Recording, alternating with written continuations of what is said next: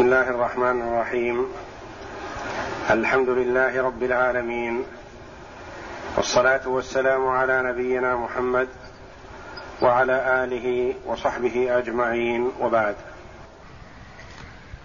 اعوذ بالله من الشيطان الرجيم وقالت اليهود عزير بن الله وقالت النصارى المسيح ابن الله ذلك قولهم بأفواههم يظاهرون قول الذين كفروا من قبل قاتلهم الله أنا يؤفكون. اتخذوا أحبارهم ورهبانهم أربابا من دون الله والمسيح ابن مريم وما أمروا إلا ليعبدوا إلها واحدا لا إله إلا هو سبحانه عما يشركون. يقول الله جل وعلا وقالت اليهود عزير ابن الله. وقالت اليهود عزير بن الله وقالت النصارى المسيح ابن الله ذلك قولهم بأفواههم يظاهرون قول الذين كفروا من قبل قاتلهم الله أنا يؤفكون اتخذوا أحبارهم ورهبانهم أربابا من دون الله والمسيح ابن مريم وما أمروا إلا ليعبدوا إلها واحدا لا إله إلا هو سبحانه عما يشركون. وقالت اليهود عزير بن الله وقالت النصارى المسيح ابن الله.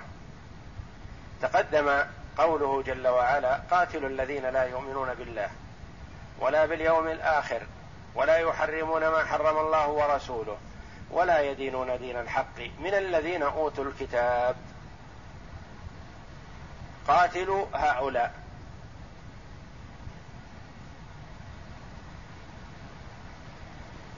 وصفهم الله جل وعلا بصفات سابقة. تستدعي قتالهم الذين لا يؤمنون بالله ولا باليوم الآخر ولا يحرمون ما حرم الله ورسوله ولا يدينون دين الحق. كل هذه الصفات تستدعي قتالهم. وفي هذه الآية يبين جل وعلا شيئا من صفاتهم الذميمة التي تغري وتحض المؤمنين على قتالهم. قد يقولوا في أنفسهم نحن نؤمن بالله ونعتقد وجوده ونؤمن باليوم الآخر ونحرم ما حرم في كتبنا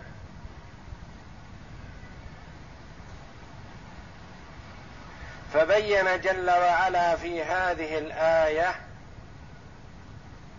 شيئا من صفاتهم الذميمة التي لا يطيق المؤمن الصبر عليها ولا يرضى بها. شيئا من مخازيهم ومن عيوبهم. ماذا قالوا؟ قالت اليهود عزير ابن الله. تعالى الله. يلزم من كون عزير ابن الله أن يكون لله جل وعلا صاحبه وزوجه. تعالى الله. وإذا كان له ولد فالولد مثل أبيه وصنوه وشبيهه. تعالى الله.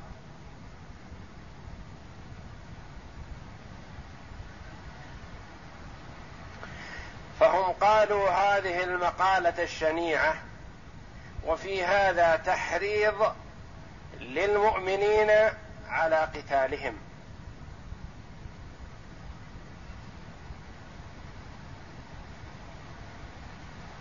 وفي عزير قراءتان عزير بالتنوين وعزير بعدم التنوين. من نون قال إن عزير اسم عربي.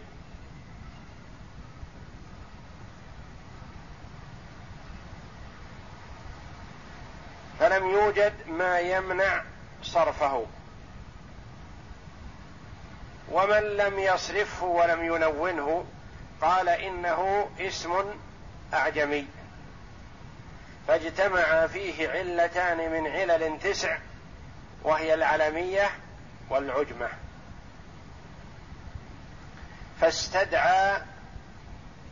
عدم الصرف. ومن المعلوم أن المصروف هو المنون وغير المصروف هو غير المنون. ففيه قراءتان سبعيتان. بعض القراء قال فيه علتان علمية وعجمة فهو غير مصروف عزير. والقراءة الأخرى قالوا إنه لم يوجد ليس فيه عجمة وإنما هو اسم عربي مصغر فهو حينئذ مصروف. عزير. وقالت اليهود عزير ابن الله ما شبهتهم في هذه المقالة الخبيثة؟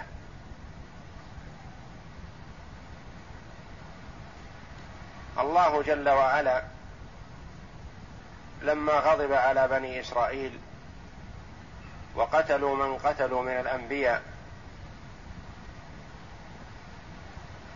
سلبهم جل وعلا التوراة.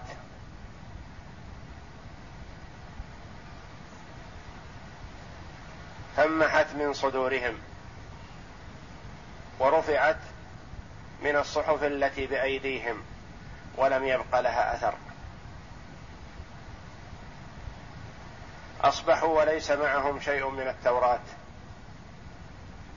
وعزير غلام صغير.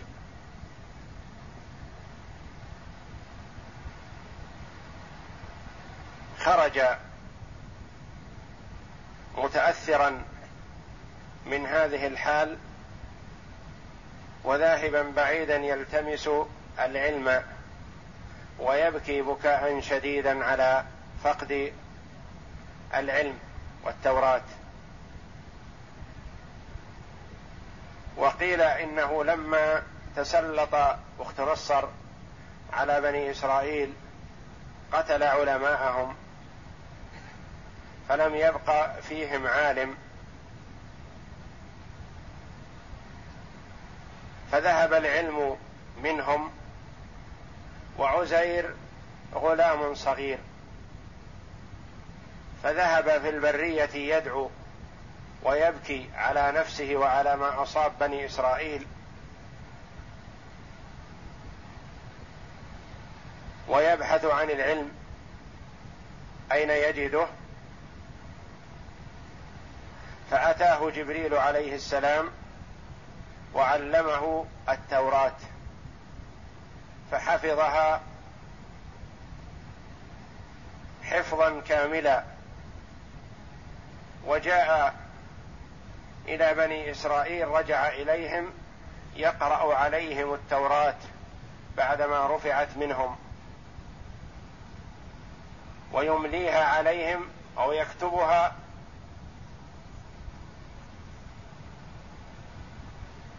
ولم يخطأ منها بحرف واحد.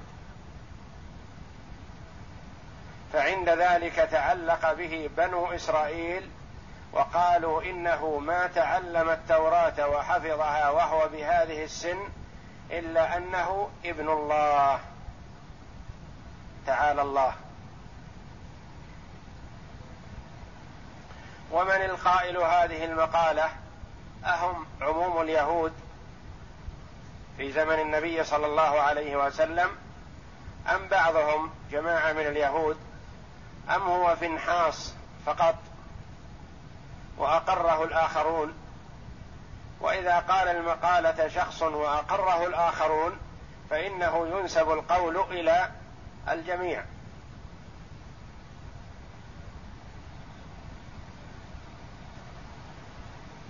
وقالت اليهود عزير بن الله وقالت النصارى المسيح ابن الله. النصارى قالوا هذه المقالة الشنيعة. إنه ابن الله. حينما ولد من غير أب. لأنه ولد من مريم عليه الس... عليها السلام. ولم يكن له أب وإنما هو ألقي في رحم مريم بكلمة الله جل وعلا. كن فكان.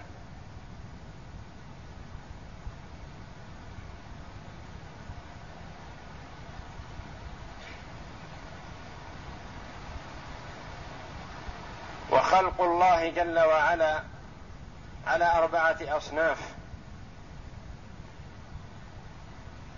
منهم من خلق من ذكر وأنثى.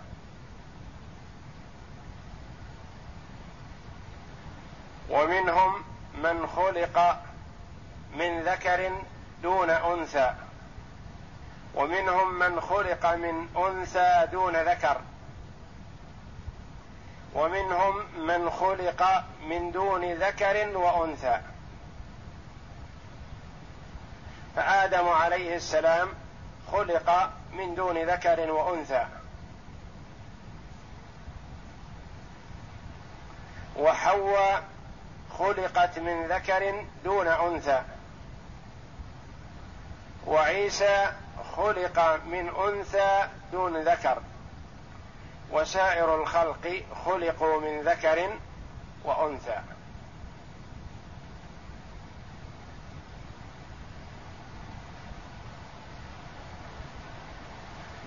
فالنصارى عليهم لعنة الله لما رأوا أن عيسى عليه السلام خلق من أنثى بلا ذكر وقد أعطاه الله من المعجزات. الشيء العظيم تكلم في المهد وهو صغير. والمتكلمون في المهد قليل.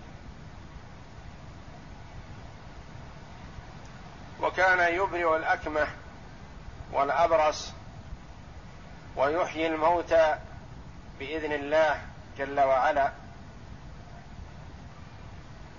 وكان يخلق من الطير كهيئة الطير يخلق من الطين كهيئة الطير فينفخ فيه فيكون طيرا بإذن الله. وهذه معجزات جعلها الله جل وعلا على يديه. من أجل أن يصدقه بنو إسرائيل في أنه رسول من عند الله. فغلا فيه النصارى وقالوا هو ابن الله تعالى الله عن ذلك.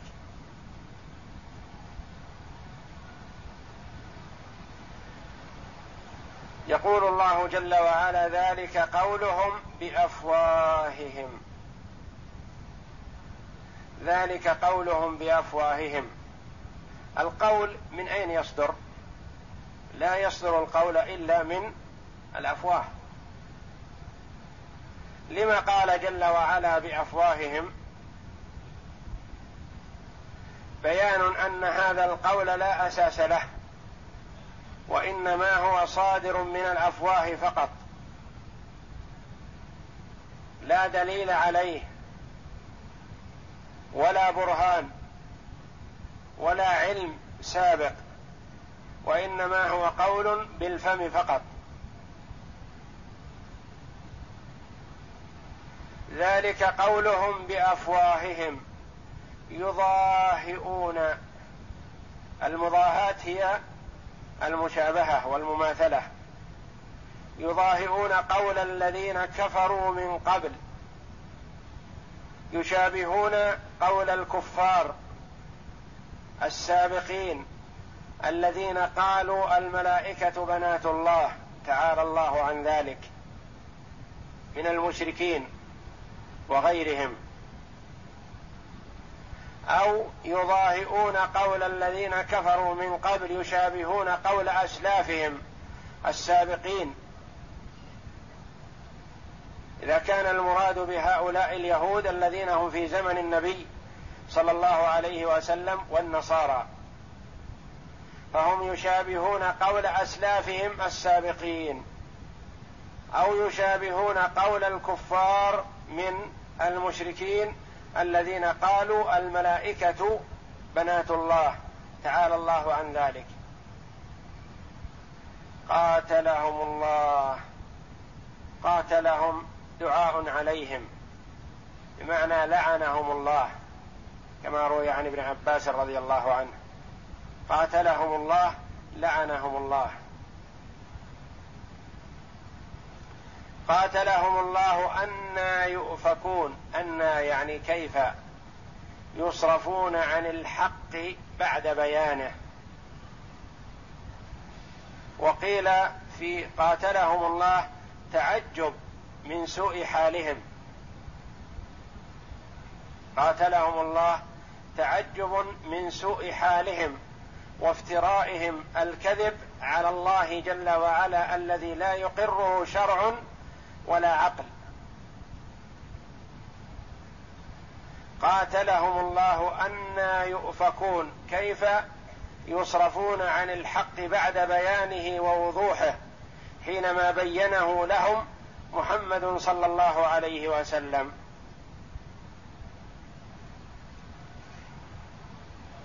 ثم بين جل وعلا أنهم اتخذوا الأحبار والرهبان اربابا من دون الله. نسبوا إلى الله جل وعلا تلك الفرية بأن قالوا عزير ابن الله والمسيح ابن الله ولم يقتصروا على هذا بل عبدوا غير الله. اتخذوا لهم معبودات من دون الله جل وعلا. اتخذوا أحبارهم ورهبانهم أربابا من دون الله. اتخذ هنا تنصب مفعولين. الأول أحبارهم ورهبانهم والثاني أربابا من دون الله. اتخذوا أحبارهم. الأحبار من هم؟ هم العلماء والمراد بهم علماء اليهود. الحبر العالم من علماء اليهود. أحبارهم ورهبانهم والرهبان العباد من النصارى. فاليهود فيهم علماء ويقال لهم أحبار ولكنهم لم ينتفعوا بهذا العلم. كما قال الله جل وعلا مثل الذين حملوا التوراة ثم لم يحملوها كمثل الحمار يحمل أسفارا. فاليهود عندهم علم لكنهم لم ينتفعوا بهذا العلم. فهم أحبار لكنهم أحبار سوء.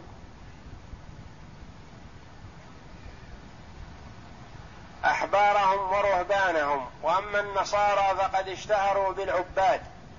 كثر فيهم العباد وأهل الصوامع الذين زهدوا في الدنيا وابتعدوا عنها لكنهم عبدوا الله على جهل وضلال.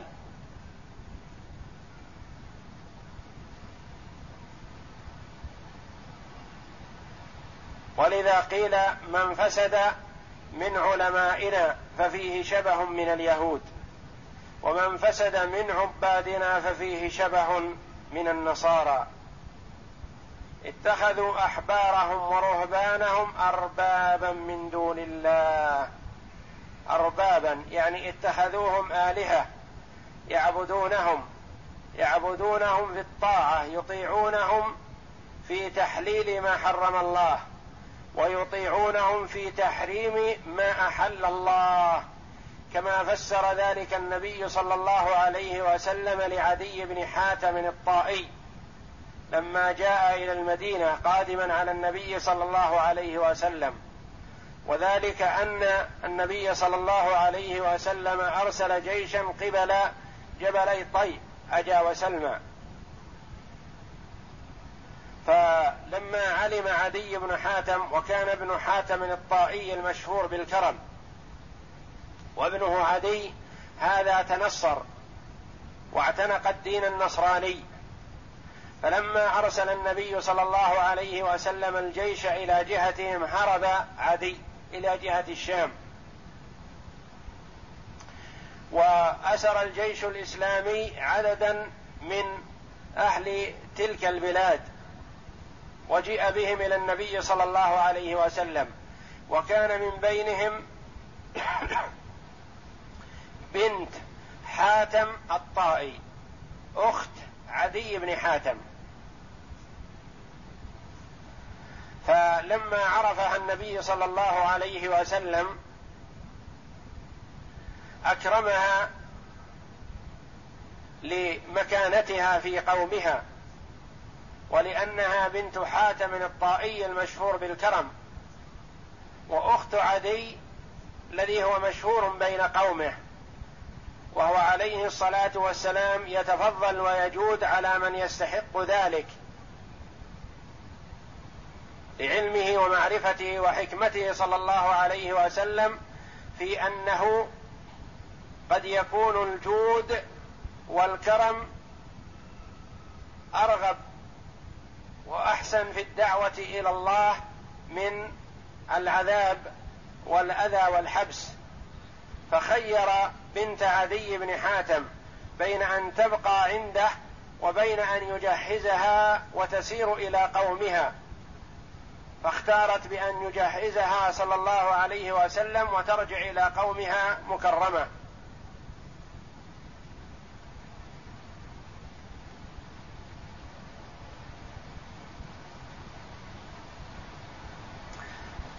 فجهزها صلى الله عليه وسلم وسيرها إلى قومها فذهبت إلى حاتم الطائي إلى عدي بن حاتم أخيها وقالت له ويلك أتهرب من محمد؟ ومثله لا يهرب عنه. إنه يكرم من أتاه. وأثنت على النبي صلى الله عليه وسلم خيرا بما هو يستحقه أكثر عليه الصلاة والسلام. وأكدت على عدي بأن يذهب إلى النبي صلى الله عليه وسلم وينال من خيره. فقدم عدي المدينة وجاء إلى النبي صلى الله عليه وسلم ودخل عليه وهو يتلو عليه الصلاة والسلام اتخذوا أحبارهم ورهبانهم أربابا من دون الله والمسيح ابن مريم. وما أمروا إلا ليعبدوا إلها واحدا لا إله إلا هو سبحانه عما يشركون. وكان عنده علم لأنه وكان علق صليبا على صدره من ذهب أو فضة. فقال يا رسول الله إنا لسنا نعبدهم أو إنهم ليسوا يعبدون. لا نصلي لهم ولا نصوم لهم ما كنا نعبدهم. فبين له النبي صلى الله عليه وسلم أن طاعتهم في تحليل ما حرم الله وتحريم ما أحل الله عبادة لهم. وإن لم يصلي المرء للشخص ويصم له. فقال عليه الصلاة والسلام اليسوا يحرمون ما أحل الله فتحرمونه؟ قال بلى. أليسوا يحلون ما حرم الله فتحلونه؟ قال بلى. قال عليه الصلاة والسلام فتلك عبادتهم. هذه عبادتهم.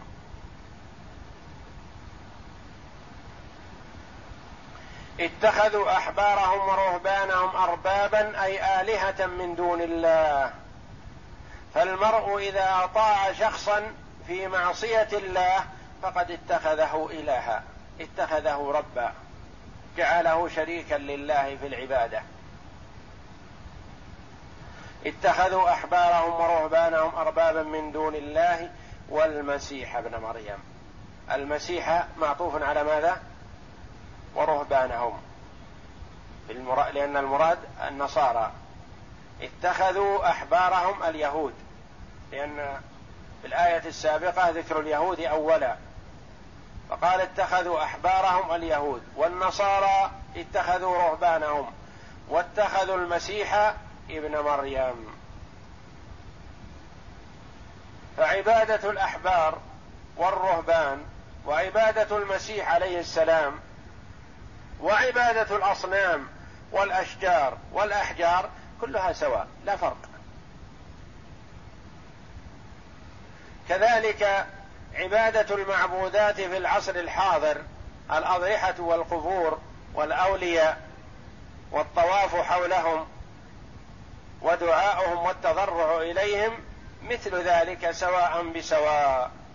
يعني سواء كان المعبود ملكا مقربا أو نبيا مرسلا أو شجرا أو حجرا أو جنيا أو قبرا أو وليا أو ضريحا أو شخصا أو سيدا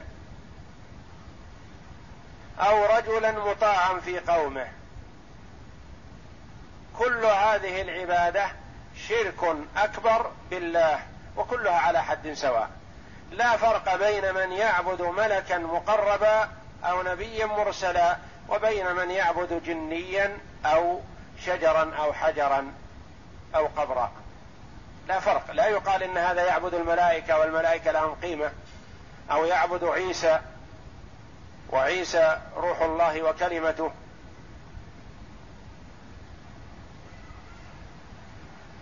فكل من عبد مع الله غيره فهو مشرك كافر. كائنا من كان هذا المعبود. والمسيح ابن مريم وما أمروا إلا ليعبدوا إلها واحدا. يقول الله جل وعلا هؤلاء اليهود والنصارى الذين عبدوا هذه المعبودات من دون الله ما أمروا بعبادتها وإنما أمروا بعبادة الله وحده وما أمروا إلا ليعبدوا إلها واحدا وهو الله جل وعلا. لا إله إلا هو لا مثيل له ولا شبيه له ولا ند له موصوف بصفات الكمال والجلال تعالى وتقدس عن مشابهة خلقه. لا إله إلا هو سبحانه تنزيه له. سبحانه تنزيها له وتعظيما عن أن يكون له مثيل أو شبيه أو شريك أو ند في العبادة. سبحانه عما يشركون. يعني هو منزه جل وعلا عما أشرك به المشركون. فهو جل وعلا واحد أحد فرد صمد لم يلد ولم يولد ولم يكن له كفوا أحد وهو المستحق جل وعلا للعبادة وحده لا شريك له.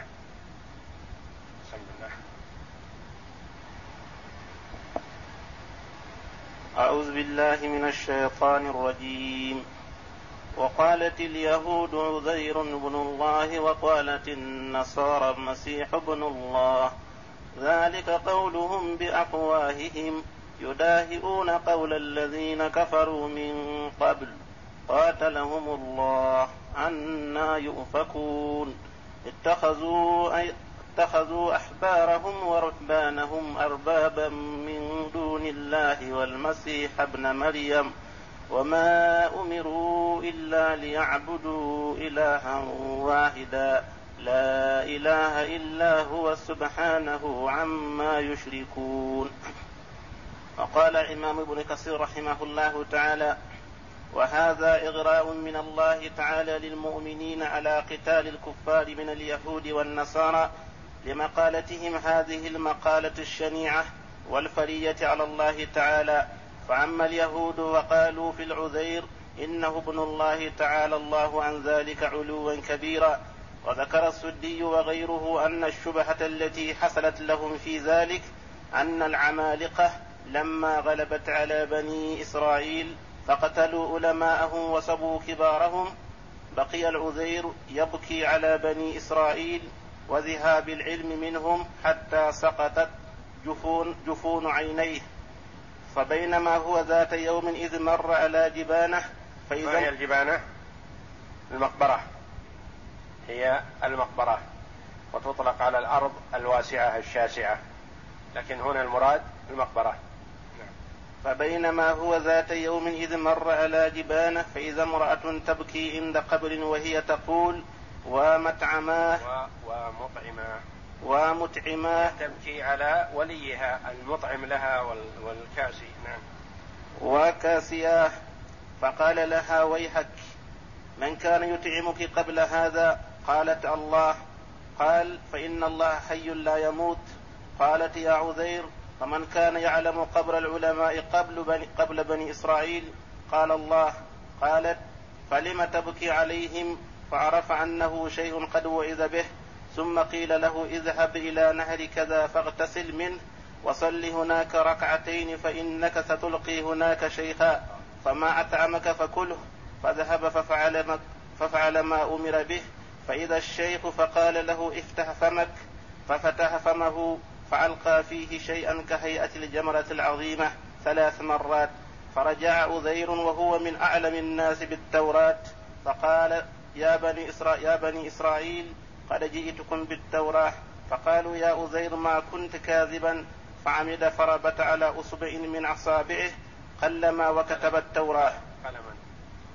فربط على أصبع من فربت على أصبع من أصابعه قلما وكتب التوراة بأصبعه.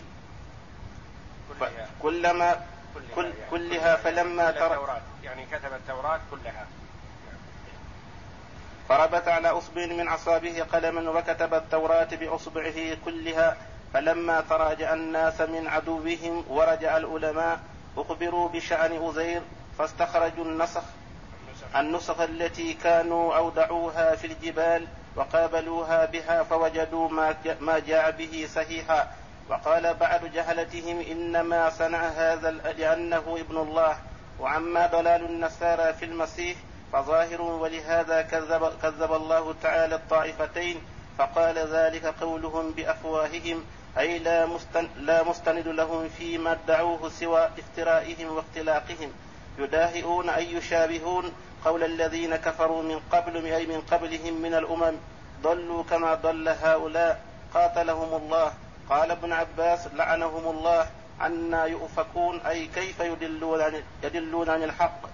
وهو ظاهر ويعدلون إلى الباطل وقوله اتخذوا أحبارهم ورهبانهم أربابا من دون الله والمسيح ابن مريم روى الإمام أحمد والترمذي وابن جريج من طريق عن عدي بن حاتم رضي الله عنه أنه لما بلغته دعوة رسول الله صلى الله عليه وسلم فر إلى الشام وكان قد تنصر في الجاهلية فأسريت أخته وجمع فأسرت أخته وجماعة من قومه ثم من رسول الله صلى الله عليه وسلم على أخته فأتاها, فأتاها فرجعت إلى أخيها ورغب فرغبته في الإسلام وفي القدوم على رسول الله صلى الله عليه وسلم فقدم عدي إلى المدينة وكان رئيسا في قومه تي وأبوه خاتم الطائي المشهور بالكرم فتحدث الناس بقدومه فدخل على رسول الله صلى الله عليه وسلم وفي عنق عدي سليب من فدة وهو يقرأ هذه الآية اتخذوا أحبار يقرأ أي الرسول عليه الصلاة والسلام يقرأ هذه الآية نعم. وهو يقرأ هذه الآية اتخذوا أحبارهم ورهبانهم أربابا من دون الله. قال فقلت إنهم لم يعبدوهم. فقال بلى إنهم حرموا عليهم الحلال وأحلوا لهم الحرام واتبعوهم فذلك عبادتهم إياهم. فقال رسول الله صلى الله عليه وسلم يا علي ما تقول أيضرك أن يقال الله أكبر؟ فهل تعلم شيئا أكبر من الله؟ ما يضرك أن يضر ما يضرك أيضرك أن يقال لا إله إلا الله؟ فهل تعلم إلها غير الله؟ ثم دعاه إلى الإسلام فأسلم وشهد شهادة الحق. قال فلقد رأيت وجه فقد رأي فلقد رأيت وجهه استبشر. ثم قال إن اليهود مغضوب عليهم والنصارى الضالون وكذلك قال حذيفة بن اليمان وعبد الله بن عباس وغيرهما في تفسير اتخذوا أحبارهم ورهبانهم أربابا من دون الله. إنهم اتبعوهم فيما أحلوا ثم حللوا وحرموا. وقال السدي استنص استنص استنص استنصحوا استنصحوا الرجال ونبذوا كتاب الله وراء ظهورهم. الرجال يعني أخذوا بأقوال الرجال. قبلوا أقوال الرجال ونبذوا كتاب الله. أخذوا بأقوال الرجال وتركوا كتاب الله. مثل هؤلاء من يتمسكون بأقوال شيوخهم وهي مخالفة لسنة رسول الله صلى الله عليه وسلم الصريحة. من أخذ بقول أي قائل كان في حال مخالفته لسنة صريحة للنبي صلى الله عليه وسلم فهو شبيه بهؤلاء. كما قال عبد الله بن عباس رضي الله عنه في زمن الصحابة يقول يوشك أن تنزل عليكم حجارة من السماء. أقول قال رسول الله صلى الله عليه وسلم وتقولون قال أبو بكر وعمر. أبو بكر وعمر رضي الله عنهما هم أفضل الأمة بعد نبيها بلا شك. هم أفضل الأمة لكن هل يصح أن يؤخذ بقولهم حالة كونه مخالف لقول رسول الله؟ لا. يوشك أن تنزل عليكم حجارة من السماء. أقول قال رسول الله صلى الله عليه وسلم وتقولون قال أبو بكر وعمر والله جل وعلا يقول فليحذر الذين يخالفون عن أمره أن تصيبهم فتنة أو يصيبهم عذاب أليم. يقول ابن عباس رضي الله عنه أتدري ما الفتنة؟ الفتنة الشرك. لعله إذا رد بعض قوله أن يقع في قلبه شيء من الزيغ فيهلك. فليحذر الذين يخالفون عن أمره. أمر من؟ أمر الرسول صلى الله عليه وسلم. أن تصيبهم فتنة أو يصيبهم عذاب أليم. يقول ابن عباس أتدري ما الفتنة؟ ما هي الفتنة؟ هنا الفتنة الشرك. لعله أن يرد بعض قوله فيقع في قلبه شيء من الزيغ فيهلك. بسبب رده سنة صريحة للنبي صلى الله عليه وسلم يقع في الزيغ والعياذ بالله فيقع في الهلاك. نعم. وقال السدي استنسفوا الرجال ونبذوا كتاب الله وراء ظهورهم. ولهذا قال تعالى وما أمروا إلا ليعبدوا إلها واحدا. أي الذي إذا حرم الشيء وهو الحرام إذا حرم الشيء فهو الحرام. وما حلله فهو الحلال وما شرعه أتبع وما حكم به نفذ. لا إله إلا هو سبحانه عما يشركون. أي تعالى وتقدس وتنزه عن الشركاء والنذراء والأعوان والأنداد والأولاد لا إله إلا هو ولا رب سواه.